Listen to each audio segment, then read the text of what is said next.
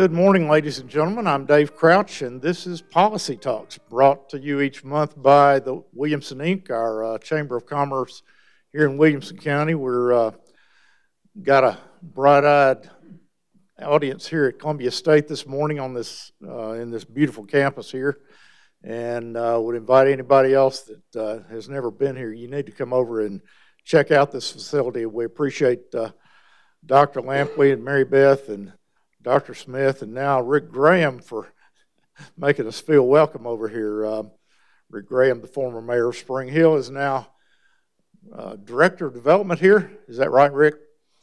And uh, we're uh, glad to see him on board with the crew here. So uh, we uh, have a, a, TV audience with WCTV. Creed Henderson and his crew put us on the air there, and uh, we have a radio audience over at WAKM, and Tom Lawrence uh, makes sure that uh, we get out to the, the, the far reaches of Williamson County there. So uh, we welcome all of you.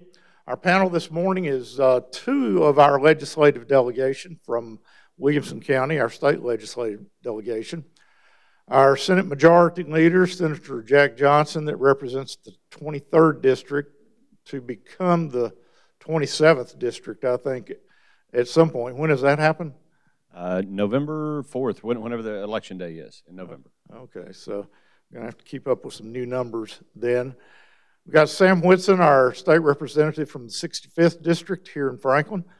And uh, we've uh, got two retiring uh, state representatives that decided not uh, they couldn't make it this morning, and I understand why because you guys have been working hard for the last two weeks, very hard. But uh, Glen Casada and uh, Brandon Ogles um, are not here, and Todd Warner, uh, who has been joining us some, uh, is not here this morning. So we're going to talk about them, but uh, we'll uh, we'll let Jack and Sam do most of the talking. You got done yesterday, and the last time I talked to anybody a couple of days ago, it sounded like you had another couple of weeks of work to do. So, how did that happen? Jack? Well, we did. We, we adjourned sine die is the term. Uh, I believe that's Latin. I'm not sure, but uh, uh, we adjourned uh, sine die yesterday afternoon about 3:30, I guess, uh, both the House and the Senate, and so wrapped up the 112th General Assembly. Every General Assembly is two years, in two legislative sessions. So you have the first session of a General Assembly and you have the second session of a General Assembly. And obviously, this was the second session of the 112th, so we wrapped it up and adjourned uh, sine die. It's very difficult. People are always asking, when are you guys going to wrap up? When are you going to get done? My wife is asking, when are you going to get done? Uh, and it's very, very difficult to pinpoint. And the reason is, like anything in life, all of the difficult things get pushed to the end. You know, it's just a natural process of pro- procrastination. Sometimes procrastination, sometimes it's just it's a complex, difficult issue that needs more time and more negotiation. You've got the House, you've got the Senate, you've got the governor, uh, and people are negotiating and trying to work out these complex issues. Uh, and it's just really hard to pinpoint um, because that might take an additional week, uh, it might take an additional few days. Uh, the other thing you have to throw into the mix, which we did have this this year, uh, there were a couple of things that were moving through the legislature that the governor was not a fan of. And so he never really threatened to veto, but you have to contemplate the fact that if we pass something and then the governor vetoes it, then we want to stick around to potentially override his veto. So you've got all these different procedural things that go into the mix. The good news is we all came together in alignment uh, this week. Um, we passed the budget last week, and some of these more complex issues, which you know we can talk about and get into today, we were able to negotiate between the House, the Senate, and the governor, and and, and land the plane, as, as we say. So we we brought the plane in for a landing. So, but we had a really really good session this year, Dave. We'll talk about. I know a number of the things. We passed a really good budget. Tennessee is in great shape, um, and we're prepared for the future. One of the good things about this session. Um, last year we signed, or we didn't sine die. We adjourned at 3:30 a.m. Yesterday we adjourned at 3:30 p.m., which, which is better. Yeah, much better and better government, I think, at 3:30 p.m. So, uh, and Jack hit on it. A lot of the uh, more complex stuff gets pushed toward the end, and, and a lot of that has to do with the final budget that comes in that we work with on the governor the last two or three weeks. And for instance, in finance, uh, on the House side, there's finance sub and finance full. And so a lot of the bills that we hear throughout the year get what we call put behind the budget because we don't know where we're going to be, how much money we're going to have to spend. And we're talking about hundreds of bills. And so um, we listen to these bills all throughout the year on Finance Sub, which I'm proud to be a member of. Uh, our chairman, Gary Hicks, is an incredible legislator and a wonderful person and friend. And then uh, our Finance Full chairman, I call her the new Charles Sargent, uh, Patsy Hazlewood from Sing- Signal Mountain. She does a great job also as our Finance Full chairman. So we listen to these bills throughout the year, and they all get put behind the budget and Finance Sub. So the last week, they take like maybe 160 bills. They find out how much money we can spend on those, and we all have to go through probably about 80 of them. There's money enough for those. So we listen to all those bills on Tuesday morning, and we're in what we call a flow motion. We can move it up where they have to wait a week, a week. We can do it all within a day. So we listen to 70 bills Tuesday morning, and we passed them to full. And then an hour later, Detail, I'm sure. Oh, in detail, yes, because we've already heard them once. Okay, so and then so on Tuesday after morning after finance sub, we move them on to finance full. Well, I'm on finance full, so I, we get to listen to them again. The other 70, 80 bills in finance full. Then after we pass them out, they have to go to calendar and rules that afternoon. So I get to listen to them again because I was number 70 in calendar rules. So then we get to listen to them again on the floor. So we have pretty good knowledge of the bills if you're on finance.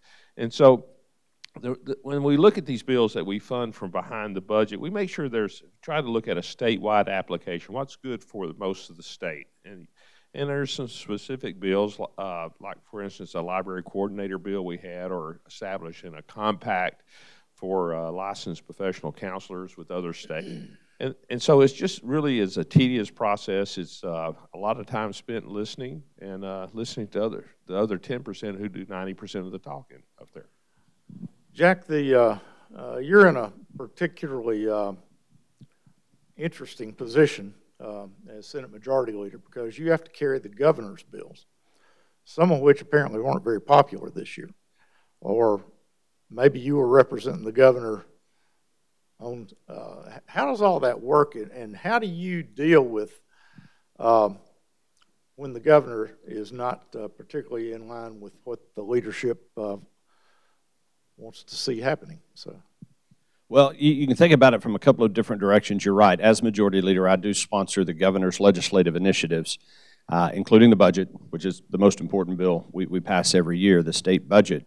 Um, and but it's a it's a two-way street. It's it's my job to advocate for the governor's legislation, which 99 times out of 100 I'm happy to do. We're all aligned. It's a good bill. Everybody's in pretty broad agreement about what the governor's trying to do.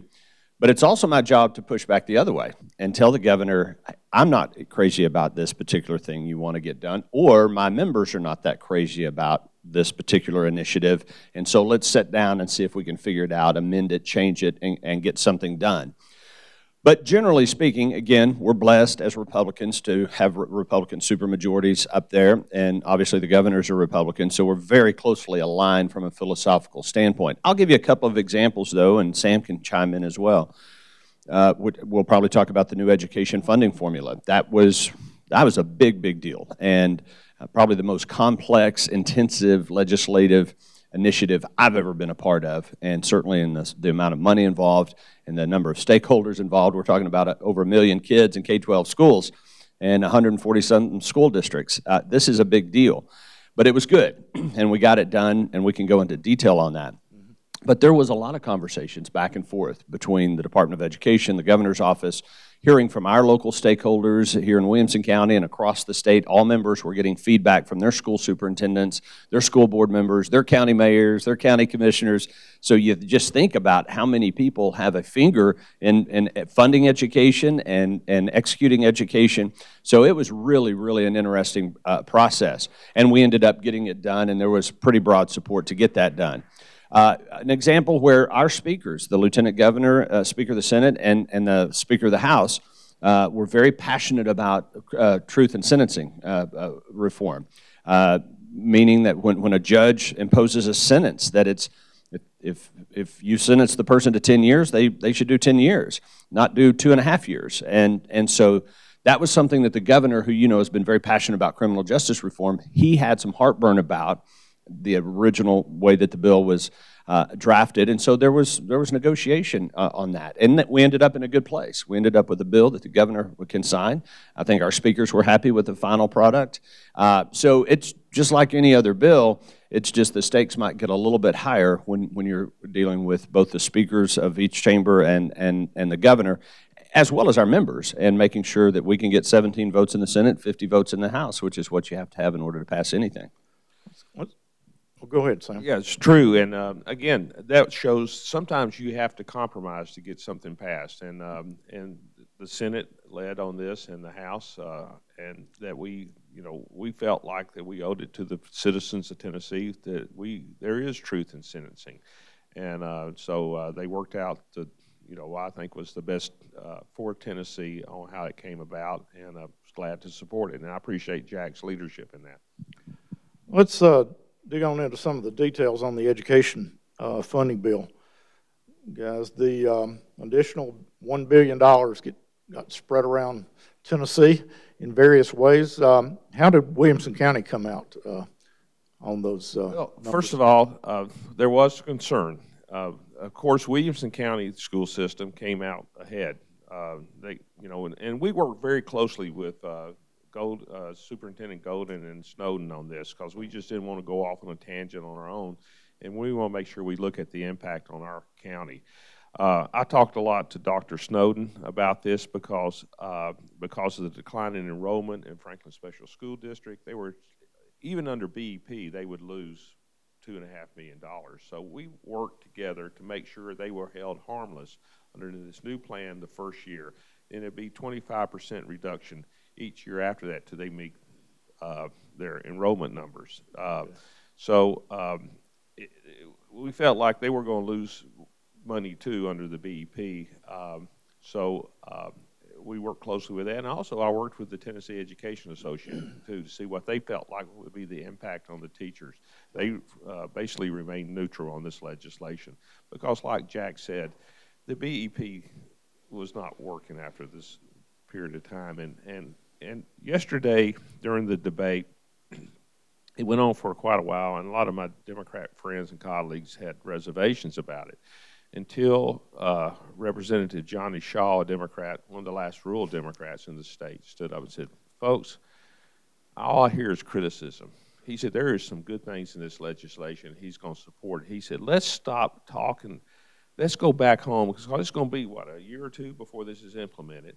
Let's see what, talk to our constituents back home, our leaders, see what we could do to make it better when we come back in January, and then we can fix it then. He says, we have to do something. And so Johnny Shaw. I hear he was a little more uh, um, to the point in those comments. I can't repeat the words he said on the House floor. Uh, John, he is a minister, by the way. but uh, it was a uh, let's say come to Jesus meeting, uh, and uh, and so that basically cut off the debate. We moved ahead and approved the BEP, or excuse me, the uh, TISA uh, as they call it uh, in in the House. Yeah, Jack. specifically, Williamson County Schools. Um, the last numbers I saw were another twenty billion or twenty million dollars a year. Is that kind of where it leveled out? I saw there was some adjustment made for high cost of living uh, areas. They must have heard us talking here a couple of months ago, uh, or y'all must have carried that back to them. Uh, how does how does that work for us, though? Yeah, that's the no pun intended the million dollar question. I think everybody wants to know, and and our county commission, our school folks, how much more money will Williamson County get? Well, it's tough to answer that. It, it is just tough to answer, and here's why it'll be positive, and it'll be positive to a significant degree. Okay. But the the thing about this new formula, and the reason we supported it is we're funding kids with the new formula. The current formula, we fund processes, we fund bureaucracies, we fund systems. This is a student centered formula. And every dollar that comes from the state to educate a kid will be tied to that kid Every child across the state will receive a base funding amount, $6,860. It doesn't matter if you're in Hancock County, Davidson County, Williams County, Shelby County. Every kid gets that base funding amount. And that's to provide a teacher, a classroom, textbook, a bus, a school nurse, a counselor, all the things that go into educating a child. That's the base. And then you have weights, is what we refer to them as. And a child might receive an additional appropriation if they come from an economically distressed household or an economically distressed community. Uh, if they have a unique learning need, they have some type of special need, there will be additional money appropriated to that child. But it's all directed towards the child. So when you want to extrapolate that and try to figure out what's going to be the impact on a school system, Williamson County, Franklin Special, Davidson County, it doesn't matter. Well, it's you, you can kind of look at what they have now. You can look at their student population now and say they have this many English language learners. They have this many kids with special needs. They have this many kids from economically distressed households or Title I schools. We don't have Title I schools in Williams County, but that's an example. So the good news is, is that when it comes time to fund that formula, you will have this data and the detail to be able to fund it. And, for, and that's, that's a good thing. That'll provide greater accountability and transparency across the board. I can tell you for Williamson County, it will be in the tens of millions of dollars in terms of additional funding. Now, is that 20 million, 30, 40 million? You mentioned, and, and this was a late development, uh, we did include um, which I was fully supportive of, you're referring to CDF, cost differential factor. And that was not something that was contemplated in the original version of the formula. You know, Commissioner Bethard would tell you here it cost more, or Sheila would tell you it costs more to hire a teacher in Williamson County because of just the cost of living. It costs more to build a school in Williamson County than it does, say, in Upper East Tennessee. Uh, there's just different cost factors that, that are involved in, in operating a school system. And so I was very pleased to see that CDF added in uh, at, the, at the last minute. And that would help uh, about five counties based on current economic conditions. Uh, and certainly Williamson County is one of those. So that could mean an additional several million dollars to Williamson County. So it, it's, it's a complex formula, um, but, uh, but at the end of the day, it's going to be a much better formula. And you did hit the nose, uh, hit that correctly, Dave. An additional billion dollars. This is the largest increase in funding for K 12 education in the history of the state, even adjusted for inflation at any time in our state's history. It's the largest increase. Now, Sam and I would tell you, we were not happy with just throwing more money after bad, good money after bad. I would not have supported the additional money for K 12 education if we did not redo the formula because we want a better formula. It still puts us below some of our neighboring states in terms of the percentage of our economy that we dedicate towards K 12 education, but it puts us in, in a much better uh, position. And, and to Sam's point, the, the full effectiveness will not be this coming school year, although 250 million additional recurring dollars will go into the coming uh, school year, including 125 million for teacher salaries. Uh, the full implementation of the new formula and the full billion dollars will be the following school year. Now, um, it's, you know, over the last several years, a lot of legislation uh, comes down to party line votes. All the Repu- uh, Republicans have a supermajority, so if the Republicans want it, all the Republicans vote against it, all the Democrats vote, excuse me, all the Democrats vote against it, and the Republicans vote for it. But this one had six Republicans that voted against it and five Democrats in favor of it, which is unprecedented, isn't it? Uh, how, what, uh, what? Again, it, again, it goes back to the perception, like uh, Representative Shaw said, uh, we needed to do something, and uh, and but some, you know, people probably faced local opposition to it, hearing from their teachers, or you know, to vote for it or vote against it, and so uh, they just were representing their constituents and some of them may had a vested interest in it somehow too. Okay. It um, was, uh, I thought that was an interesting development and uh, interesting that uh, y'all worked together with the other side apparently and got some things done. Yes, and um, I, and I would like to say Speaker Sexton has a good relationship with Leader Camper over on the House side. Uh, we work very well together uh, most of the time, and again, you come down, you know, ninety percent of the votes, you'll have hundred percent uh, of the um, uh, General Assembly voting yes on a, and I think there was one bill maybe that failed uh, this year or two in the House, and uh, and Leader Camper even got one through this year that had received fifty votes. So, uh, yeah, she is the Demo- yes, she's the Democrat leader uh, from Memphis. Right. Uh, moving on, uh, one of the other interesting pieces of the budget uh, uh, involved the Titans' proposed new stadium. And um, the media is saying the state's going to kick in $500 million for that new stadium. Uh, that may be a little bit of a mischaracterization as I understand it. Um, tell us exactly how that works and, and what the state's on the hook for and uh, how that uh, benefits the, Well, the, the broad state of Tennessee. I'll start from my perspective. Um, I was born and raised in Nashville, native son. Um, and um, I remember Nashville, uh, the tallest building was the L&C Tower. And I remember when I 65 was not here, or I 24. And uh, so I've seen Nashville change over the years. Nashville contributes between 38 and 40 percent of all the tax revenue for the state of Tennessee. Think about that, how important Nashville is to the state of Tennessee. And Nashville has challenges that we do not have here in Williamson County. Let's, let's agree to that. But I remember, you remember when the Music City Center was being built in Nashville, the pushback on that, it was a waste of government money and, and then, you know, it's going, it's going to cost this and cost that. Every Reagan dinner I've been to has been in the Music City Center. We're using the Music City Center to get the Republican National Convention here. So sometimes you have to step out and try to think deep on this. Um, and so I supported that. I supported the 1% hotel uh, motel tax increase in Nashville because it's, it, it's, it will not go into effect unless they pass the legis or this Titan Stadium goes forward, the new stadium. I don't know if you've been to the stadium, it's outdated, the one we have. And if you had told me 20 years ago Nashville uh, would support a hockey team, I would not believe you, okay? Because it just doesn't work down south. And look at the draw that the Predators have in, in Nashville. So I, I look on it as a uh, benefit to the entire state. One of the most outspoken persons against that in the General Assembly you know, was talking about the cost of his residents and stuff, but he didn't complain at all when he got $20 million for a water park in his district from the state of Tennessee a few years ago. So I look on it as a uh, benefit for the entire state, not just to Nashville.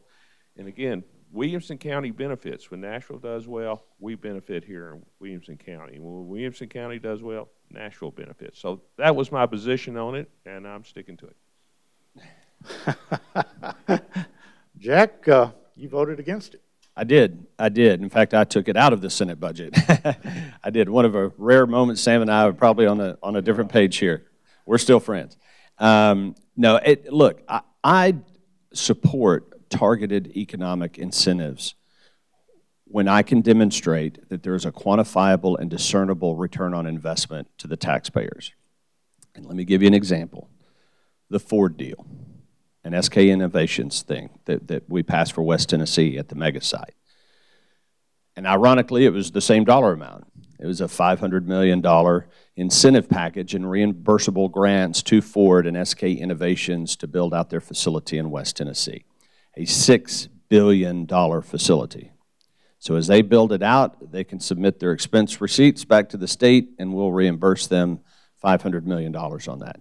20,000 jobs when that is fully developed. And, and it's in an economically distressed part of the state. It's not Middle Tennessee, where you know, we've got a lot of cranes.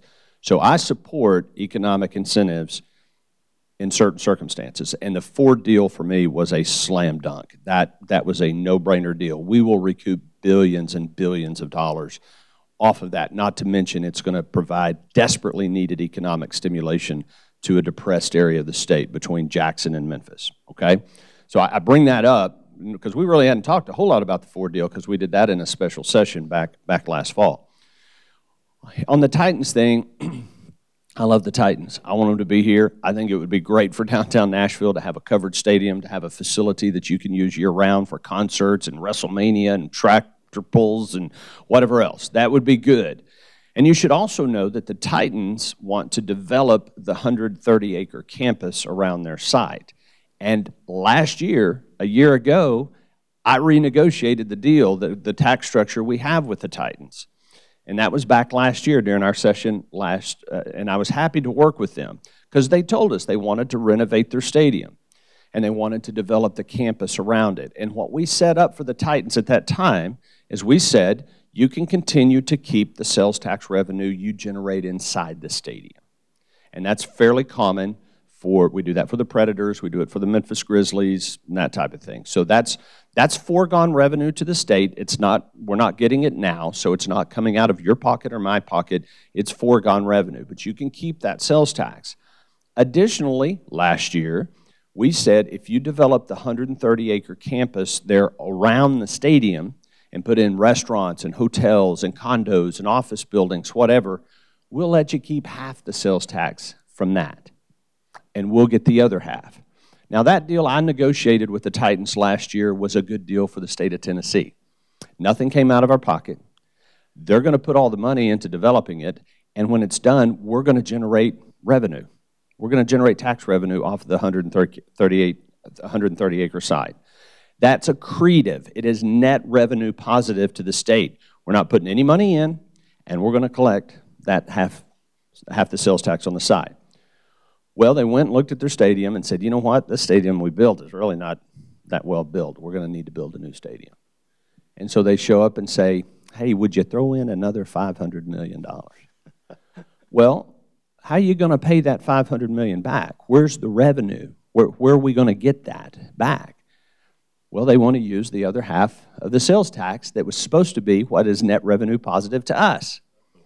And I'm not even convinced that that half the sales tax off the 130 acres will pay the debt service on the bonds over the next 20 years.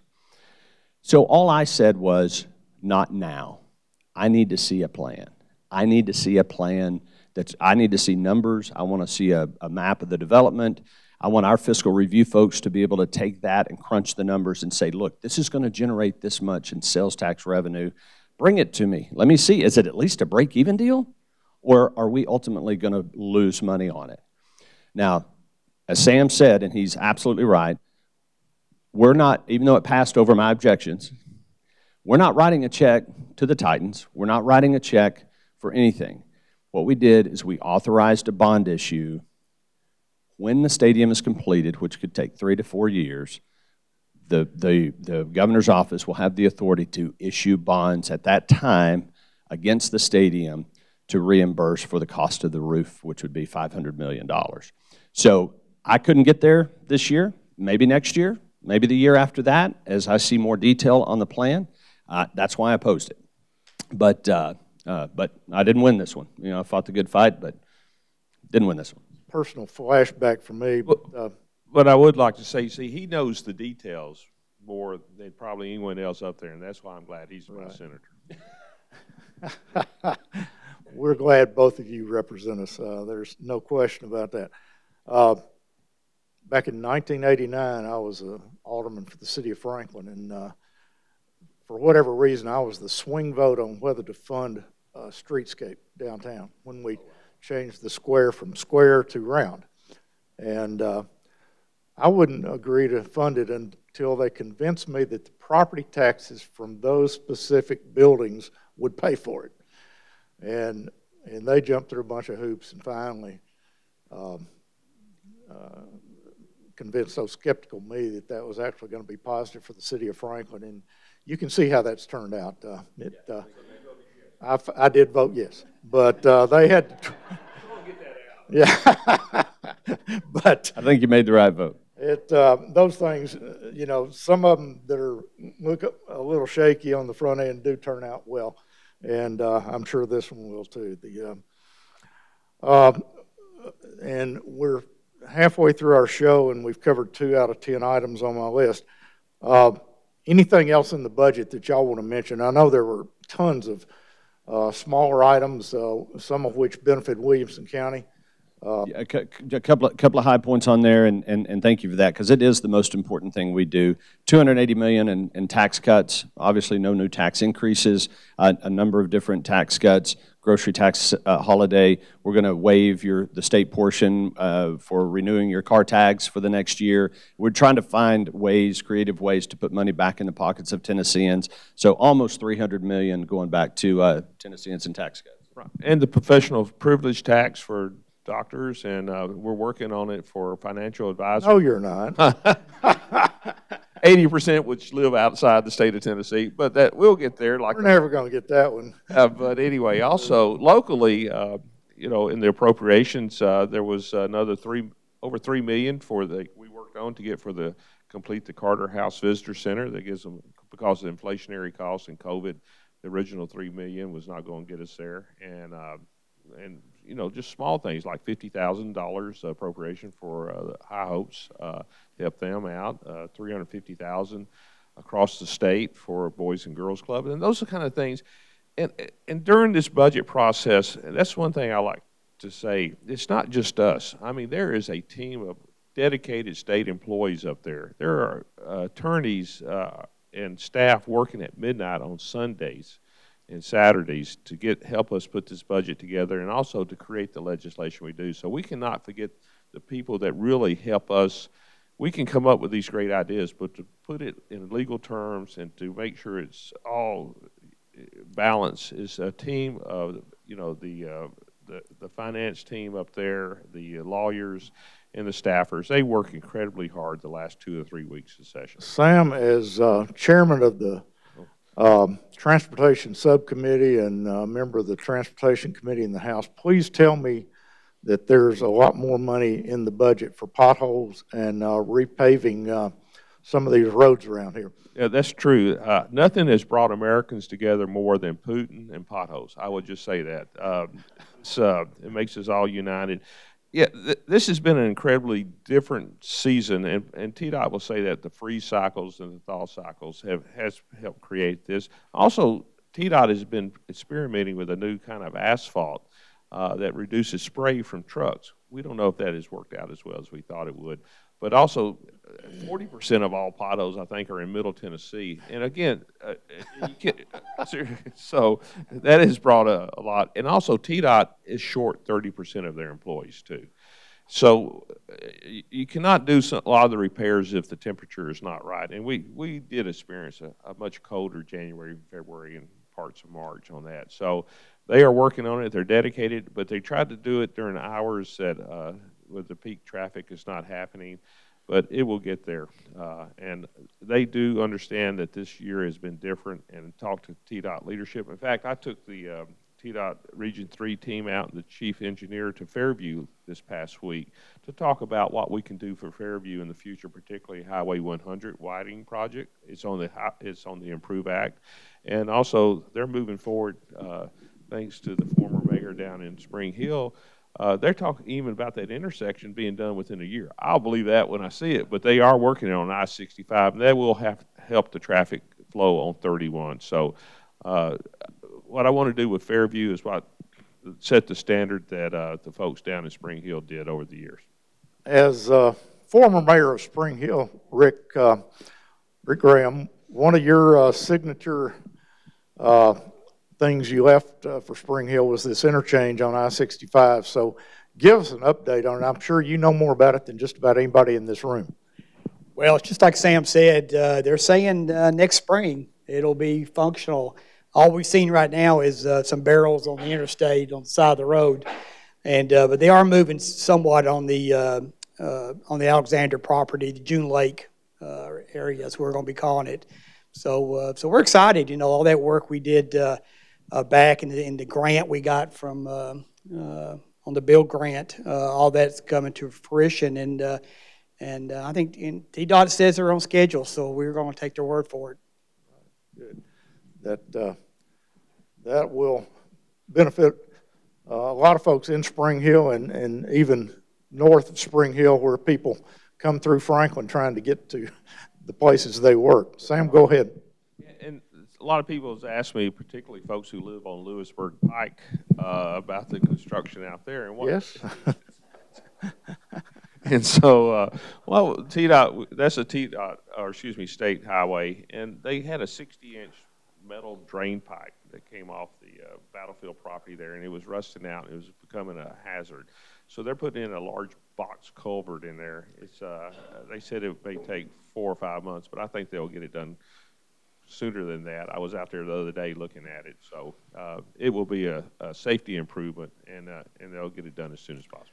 We got two other really big things that uh, we need to talk about. There's numerous important things that we could talk about, but uh, Sam, you spent uh, a lot of your energy this uh, session on campaign finance and ethics reform, and you did that, I think, at the request of the Lieutenant Governor and the Speaker of the House. You got a lot of input from them on this, and got a lot of things done in that area. Tell us a little bit about it. And uh, yeah, I'll give you the Reader Digest version real quick. And and so uh, we started it last session, um, last year, and uh, just, something like this complicated takes takes time, and you want to make sure you do it right. And so it ended up in conference committee. Uh, there was differences between the House and Senate version, and I had the pleasure yesterday being the first conference committee with my senator, and uh, we got together yesterday morning very early before session and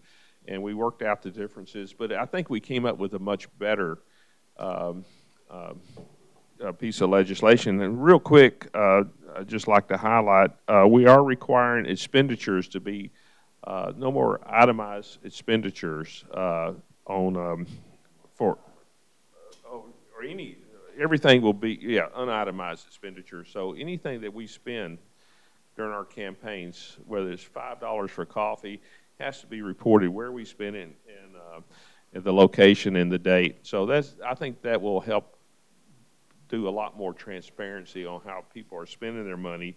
Uh, the 501c4s, uh, 60 days before an election, if they get involved, if they spend over $5,000 aggregate, um, getting involved uh, with an election, let's say, for instance, they put Sam Whitson's picture on a uh, a um, poster or a uh, mailer and what else and send out, they have to report that they spent that money. time, Only the, time out and explain. What is a 501c4 and how is that different from a PAC? a PAC, well, 501c4 is organizations that provide, they're nonprofits that provide information. Uh, for instance, like the, uh, um, could be like the NRA or the Beacon Center and stuff like that. So sometimes these organizations, they will become nonprofits, but before an election, they will send out a piece, a mail piece or a radio ad that says, Sam Whitson is a dog lover. He doesn't care for cats. Just to try, I use that as an example, and uh, and try to influence the election. So what we have required is that if they get involved in an election 60 days before a primary or general, and they spend over $5,000 to influence a campaign, they must just, we're not going to prevent them from what they're saying. They can still do what they've always done. It's just they have to report their amount of expenditures and if, what they, how they do that. Um, because it's a lot of dark money could come in. Sometimes they could spend millions of dollars, or they could come in and collect a lot of money and not spend any of it. It makes their contributors say, "Well, what are they doing with it then?" So this is just more transparency in the election process, and we know who and how much they're spending to influence an election. Okay. Now, it seemed from the reports I read that um, the the conservative groups like Americans for Prosperity and Tennessee Stands and some of those were coming unglued about this legislation. Why were they concerned? I think they were concerned more about that their members would know how they're spending their money. Uh, the people who make Why? again, we, this legislation has been out there over a year, and it, it wasn't until just recently that they uh, brought up this issue, and uh, we were kind of surprised. And I appreciate the leadership in the House and the Senate standing firm. Uh, Lieutenant Go- Governor McNally really called them out and said, "What is this really about? What are you really wanting to hide?" And um, so, we, you know, when you do something like that and you get that kind of reaction, you have hit a nerve or something that people have, you know, uh, uh, that you. I think you're making progress when you do something like that. He, and Jack, you're, you know, you're working side by side with the lieutenant governor, but um, he, he made a pretty strong statement. I'm going to read it. Um, he was quoted as saying, It's amazing that various seemingly legitimate groups are resorting to such disingenuous tactics to oppose it. Um, it, uh, it is it because they're spending so much ten- that Tennesseans would be appalled if they knew, or is it that they spend so little that they fear they would be exposed as political grifters working only to enrich themselves? What, uh, I mean, can you provide any color to the discussions going on on your side of the fence? One thing too, though, what I, some groups, though, they do say they won't change, but they do take credit cards. That's the way I feel. Got it. Well, yeah, so a 501c4 is a, in the IRS code, it's, it's termed a social welfare organization. So think of it as issue advocacy. You know, obviously a 501c3, that's your, your charitable churches, you know, whatever. uh, And then, and then you got 501c6s and, and that type of thing. But the, the 501c4, and you see a lot more of this maybe at the federal level than, than even at the state, but you do see some of it at the state, is exactly what Sam said. They can raise money. You don't have to disclose, and with our law, you don't have to disclose who's contributing. So somebody can give lots of money, and they can give a little bit of money, or they can get a lot of money from, or, or a lot of people give a little bit of money, or just two or three people give a lot of money.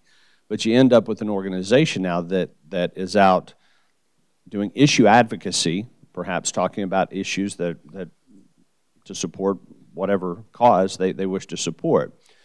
But when you cross that line into uh, trying to impact the outcome of an election, then, then you are straying outside of what these organizations were designed to be able to, to do. As Sam said, nothing in the legislation we passed restricts them from doing anything that they want to do. It's just going to provide a little bit more transparency uh, if they want to try to influence the outcome of an election. Now, a political action committee, that's what you do. I mean, that's what political action committees are for. But you disclose your donors, you disclose your expenditures, there's a lot more transparency. Because if somebody's out there trying to get somebody elected or defeated in an election, then we want to know where the money is, is coming from and what it's being spent on. Great. And, and some of the other things too uh, that were significant in this legislation is that uh, uh, members of the General Assembly and their staff who are involved in campaigns have to disclose that. In the past, they didn't. Also, if you start a PAC, you have to provide a photo, and this came out of the Senate, which I thought was a great idea. You, you have to provide a photo ID of the members who's operating that PAC so we know that they're real people. And um, also, uh, we, uh, we, we put more disclosure requirement documents you, that you have to retain. We found out in the, legis, uh, in the TCA, members of the governor's cabinet were not required to file uh, or were, excuse me, were able to take uh, consulting fees. We had a uh, commissioner that was getting $8,000 a month on the side from a utility, I think down in Chattanooga, and he was living on state property out at the old prison. We took care of that. and again, and also trial judges were not required to file a disclosure statement, so we put that in. And also, statements, disclosure statements now also have to be signed under the penalty of perjury. So and there's a lot more in this legislation, and I'm sure as we go forward throughout the year, we'll add more. We'll get, get more into it. Sheila Cleveland, our, uh, one of our school board members uh, here with us, will be mad at me if we don't talk about the textbook library book bill that uh, got negotiated there in the final moments of the session. Jack, what, uh, what does that change in our state? Uh, been a lot of uh, media reports about uh, parents that weren't happy with uh, various books in our school system. So, does this fix their concerns? Well, I think it's. I think we ended up with a better piece of legislation. There were numerous numerous drafts out there that were being circulated around that I certainly would not have been able to support. Uh, we got to go back a little bit and talk about a bill that I sponsored for Governor Lee uh, back earlier in the session, which was referred to as the uh, Age Appropriate Materials Act. And, and what we're talking about here is just making sure that, that what we have in our school libraries and um, is, is age appropriate for kids. Yeah, and, and we don't want things that uh, are not age appropriate in, in our libraries and all. So what we passed, the, the governor's legislation that we passed earlier in session just simply said that every LEA, and many already have this type of process in place, but every local education agency has to have a process in place uh, where they post online on their website every single book that is in the school library. And again, many schools already do this. Uh, you know, back in the, uh, I remember the Dewey Decimal System, right? Do you remember card catalogs? Well, obviously, it's it's far more modern, modernized now, and so most districts have a, a, digital file with all everything that's in the library to make that publicly accessible, so that parents, school board members, teachers can see that. Just in the event that something slips in, that that maybe, and then the LE has to have a process in place for parents or school board members or you know stakeholders to be able to say, hey, I don't think that this is an appropriate book or uh, you know, appropriate material for kindergartners. It shouldn't be in the elementary school library. And so we, we passed that earlier in session. Well, there were members that thought, well, we, maybe we need to go an additional step in that. And again, there were some really bad versions of the bill that were out there, but where we ended up passing, we just added to that to say that if a parent or a school board member or a teacher brings something to the attention of the LEA and says, hey, I don't think this is, this is appropriate for first or second graders, and they challenge it, the LEA can address it, remove the book, take care of it, if they don't, and whoever made the initial objection still wants to pursue it, they can now appeal that decision to the textbook commission, and then the textbook commission can take, take a look at it and, and, and make a decision if that is indeed age appropriate. Some would argue should leave it 100% at the local level. We have wonderful people uh, at, at our local level that I trust implicitly, but you don't necessarily have that all the way across the state. So just added that one extra element, if that makes sense. Sheila? Um, how does it look from your perspective? Well, um, one of the things I realized that what you just said is um, originally I was thinking it was going to go straight to the textbook commission and then it would take total control out of it. So this is a component I learned that's new into it. Um, the only, um, what about the list? Is that still on the table where librarians have to submit a list or the state is submitting a list of appropriate books? That's totally off? No, that's, that's, that, that was in a version of the bill that was out there. And again, there were a number of versions of, of uh, language that were circulating out there. No, no, there's no master list from which librarians can, can pick and choose from. That will still all be decided at the local level. This is only applies in the event that there is a concern from a parent or school board member, a teacher, other stakeholder, grandparent, you know, that, that they identify something that's in the library that they don't think is appropriate. They come to the, to the LEA and bring it to their attention. Y'all decide what you think is best. And if the, the, the original person who made, brought it to the attention is not satisfied, then they can take it up to the Now, bring it State to the LEA, does the book need to be brought up to the board to vote, or is it just something operational that the superintendent decides, you know, if there's um, a challenge with the library, that that person can challenge and go to the state, or does it have to go through board approval? Because the one thing I'm trying to avoid is, especially what's going on now, is us being a book approval board. And that can get very messy and complicated. I don't have the language in front of me. I'm 99% sure, no, it is an administrative function at the district level. It's not something that would come to the, to the board. Now, ultimately, though, as you know, Sheila, y'all can overturn anything that's done administratively because you're the school board. But, but, uh, but the, the, the initial review process will take place administratively at the district level. Now, if that parent or teacher or whoever is not happy with that, can they then come to the school board and ask you to intervene? Well, they can do that on anything, right? So certainly you could end up having to, to take it up, but that would be a decision for you all to make um, in, in, the event that you wanted to do that. And there was also a piece that I don't know if it's still in the um, was in the bill was or the amendment was if a book was challenged and brought to the state at that level, and the state said, okay, we can remove it, the last amendment said that it could be statewide, then that particular book then gets pulled statewide. No, it, it would only apply to that particular library in that particular school. It, Okay. That's, that's where it would be. Now, it's going to be known statewide that, that that decision was made by the State Textbook Commission, so a parent who shares that concern in Knox County might go through the same process. So it, it could end up having some state, but it's not an automatic statewide effect. Okay, thank you. Thank you, Sheila. I knew she could ask better questions than I could about that, so uh, you might as well use your audience uh, to your advantage. Uh, Sharon Guffee, our juvenile court judge in Williamson County, is was, were there any uh, bills that they were discussing that uh, would affect your operations and uh, the kids that you uh, try to help? It, it was pretty quiet for us this year, um, thankfully.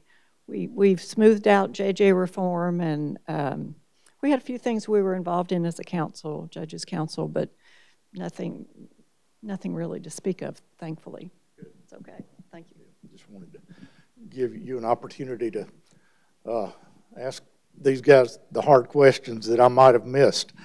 And Dave, that is a good point you just, you just made there. We do work closely with our constitutional officers, our commissioners, and our judges. Uh, For instance, uh, the uh, judges, Judge Woody Woodruff came to us and wanted to create a probate master position here in Williamson County, and we carried a bill that created, created that. Good, good. Uh, do y'all want to talk about the transgender athlete bill for a little bit? Um, Probably not. Go ahead.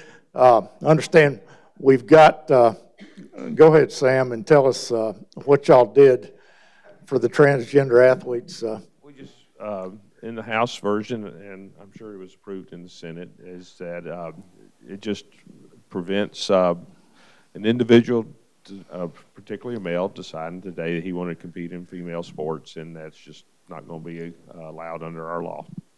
Okay. Keeps us from being sued also by uh, the female athletes that are impacted by this. Good. Um, I understand you also kicked the homeless people off public property. Um, That, uh, is that something that had to be done? Jack? Yeah, so, you know, a few years ago, y'all may recall, in, in the wake of some protests and stuff, we had people that were pitching tents and setting up camp on Legislative Plaza, out in front of the Capitol, on the grounds of the Capitol. I mean, basically setting up homeless camps. And we have school kids and buses that come and bring, you know, kids to tour the Capitol, and it was creating an unsafe environment. And so we passed legislation to make it a crime to erect a dwelling, and I can't remember the exact, but we were very specific with, with our language. Somebody said, so if it's a beautiful summer day and I want to take my kids and go down to Legislative Plaza and lay out a blanket and have a picnic lunch, and we've, you know, one of my kids falls asleep and is taking a nap out there, is that a crime? Well, of course not. Of course not. But we were very intentional and specific with our language that you're not going to erect, you know, any type of dwelling, a tent or an encampment or things like that. And we put a list of things in there. We have some problems, not so much here in, in Williamson County, but in Putnam County and Cookeville. For whatever reason, it's become a big, big problem there. And there are large homeless camps, and they're being set up in public areas, parks, and public right-of-ways, and things of that nature. All we did is we simply made it permissive that a local government can decide, if they choose to do so, to enact what we passed for state capitol grounds for their community. And we didn't force it. We didn't say it is illegal. We just said that a local government, if the city of Franklin or Williamson County decided at some point that they wanted to en- uh, be able to enforce that same law that we passed for those capitol grounds, they can do so. This is a little um, off topic, I guess, this morning. This didn't involve the state, but uh, a very visible political event happened this past week, Tuesday night. Um, and the Brownland Farms development uh, here in Franklin was turned down unanimously by the, the board here at Franklin. Um, Matt Brown is the alderman in that uh, area of the town. Um, What, uh, what happened and what's going to happen with that property, Matt? Uh, Well, first of all, um, I think, I think what ultimately happened is, is first and foremost, the community really, really let their, their opinions known. I mean, that was such an amazing, just a show of uh, opposition against a development that just really wasn't wise for us. Uh, You know, the community's been saying they want smart growth, and I think that was an example of uh, growth that just wasn't smart for our community. Uh, I applaud the board, you know, Ann and I, uh, Ann and I were out on an island there, literally, um, on that first vote and uh, took a nice defeat. But the second time around, everybody, I think everybody saw um, what we were seeing early on was just was, this was not good for our community. Um, now, what could happen of it? I, I am really, really hopeful that we see something equestrian, that we see something park. This is a beautiful piece of property. Um, it has been an economic driver for our community for a long time. Uh, I really do think, and I, and I, think there's some people out there who would love to see us do something very meaningful that, uh, that instead of creating fear and angst, actually create some real excitement and energy in our community. Great, Matt. Appreciate the color on that. And uh, Lena, Lena Bell, one of our local Franklin Special School District board members and a good friend. Uh, uh, how's uh, what's your son's name that used to play with Johnny? Oh, Trace. Trace. Trace. Yes. Good. Good. I have a senior this year also. Goodness, yes. Um, I think one thing that I wanted to say, first of all, um, thank you for having it on TV. It allowed me to take my son to school and then slip in here. So it was, I really appreciate it. Um, there were a couple of things that I wasn't quite sure when you guys were talking about charter schools. You, I didn't get a chance to hear um, if you guys wanted to table that or have a little bit more conversation. But um, before I get to that, I wanted to thank Sam for the courage in um, your campaign finance bill that you um, that that passed, um, and I, what I appreciate is two things. First, that you reached across the aisle, and um, I was one of those that was cooking and um, and cleaning yesterday, watching you guys um, while you were. Um, or, just you know um, handling the general assembly and i really appreciate the fact that um, you had conversation from some of your other constituent uh, your other colleagues that allowed them to share how, how appreciative they were of the details that you put in that. And I, I just strongly feel that we need more accountability. And having said that, um, with the charter schools, my biggest concern is if if charter schools were similar in like public schools with all the accountability and all the detailed metrics that we have to follow through in order for us to be the best fiduciary um, um, um, for, our, for our constituents, I would be for it. Um, but they don't go through the professional development, they don't go through um, all of the minute details, and they don't have the accountability, frankly. Um, and that is disheartening because um, they're going to be taking dollars from us, and yet you say you want accountability, but we're not going to know where some of those dollars go. Um, I, the other thing I want to challenge you guys with is anybody in the General Assembly, and I, and I appreciate wholeheartedly that you guys set a standard where you come into our schools, you see our schools, you have interaction with us as school board members. But most of those in the General Assembly have not stepped into a public school probably ever, if, if, I can be honest. And they do not know what is happening in those schools. And yet they're able to make laws and, make, um, and create bills that they, that, that um, truly they're clueless on. And it's just because it's coming from a couple of people that have tickled their ear. So anyway, I just, I really, really want um, accountability all over the spectrum. Okay, that, we, We're out of quick, time, but know you- Jack, You're out of time. But, but uh, thanks, Elena. Al- Always appreciate the conversation. We did absolutely nothing to do with charter schools this year. Not a single piece of legislation. We didn't advance charter schools. We didn't do anything. And at the end of the day, you and Sheila and your colleagues will decide whether or not there's a charter school in your district. Okay? That's, that's, I want to make sure that's clear because we didn't do anything with charter schools. We didn't increase funding. We didn't make it easier. We didn't make it more difficult. We left local control in terms of when and where there is a charter school. So appreciate your, your comments and feedback, and we've talked about it before. I just didn't want people to, to watching this think, thinking that we did something for or against charter schools this year, because we did not.